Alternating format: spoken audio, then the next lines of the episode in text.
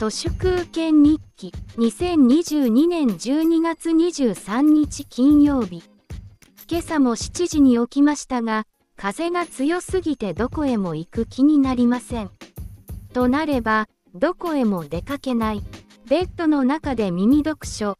穂村博のように寝床で菓子パンを食べて寒いから散歩もせずに踏み台昇降しながらアマプラを見る。都市空間とはそういうライフスタイルです。正義は勝つ。だった昭和。必ず最後に愛は勝つ。だった平成。そして逃げるが勝ちの令和。何から逃げるが勝ちなのか。はい。グローバル資本主義です。グローバル資本主義とはグローブ。つまり球体の特徴である。有限なのに再現のないこの世界で生産性だけが人間を従えるクソ世界のことです。周りを見てください。生産性の奴隷だらけですよね。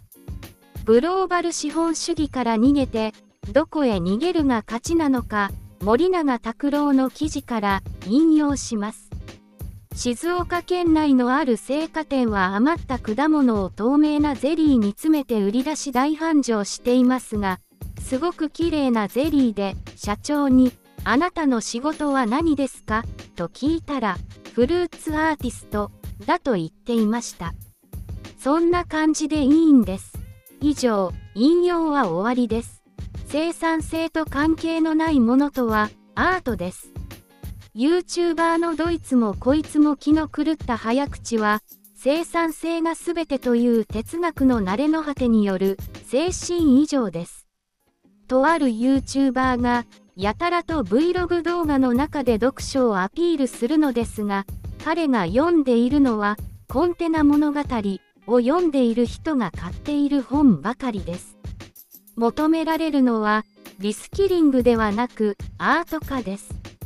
リスキリングはプログラミングとかデジタル化とかマーケティングとかそういった生産性の奴隷スキルほとんどコモディティ化しているスキルを学ぶことのようなんですけど、そんなブルシットスキルなんて、いくら身につけても意味ないです。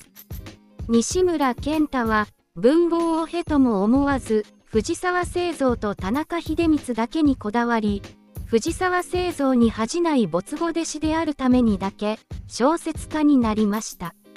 いわば、没後弟子のアーティストです。焚き火をアートにする、お米をアートにする、散歩をアートにする、何をアートにするかはその人次第、作業着をアートにして飯を食っている人もいます。絶望期間校をアートにして生きている YouTuber は気の狂ったようなボンピャク YouTuber のような早口ではありません。